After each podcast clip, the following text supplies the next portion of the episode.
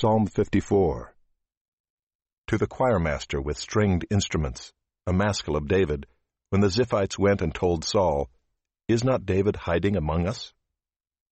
O God, save me by your name, and vindicate me by your might. O God, hear my prayer, give ear to the words of my mouth. For strangers have risen against me, ruthless men seek my life. They do not set God before themselves. Selah. Behold, God is my helper, the Lord is the upholder of my life. He will return the evil to my enemies. In your faithfulness put an end to them. With a free will offering I will sacrifice to you.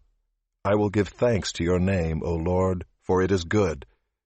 For he has delivered me from every trouble, and my eye has looked in triumph on my enemies.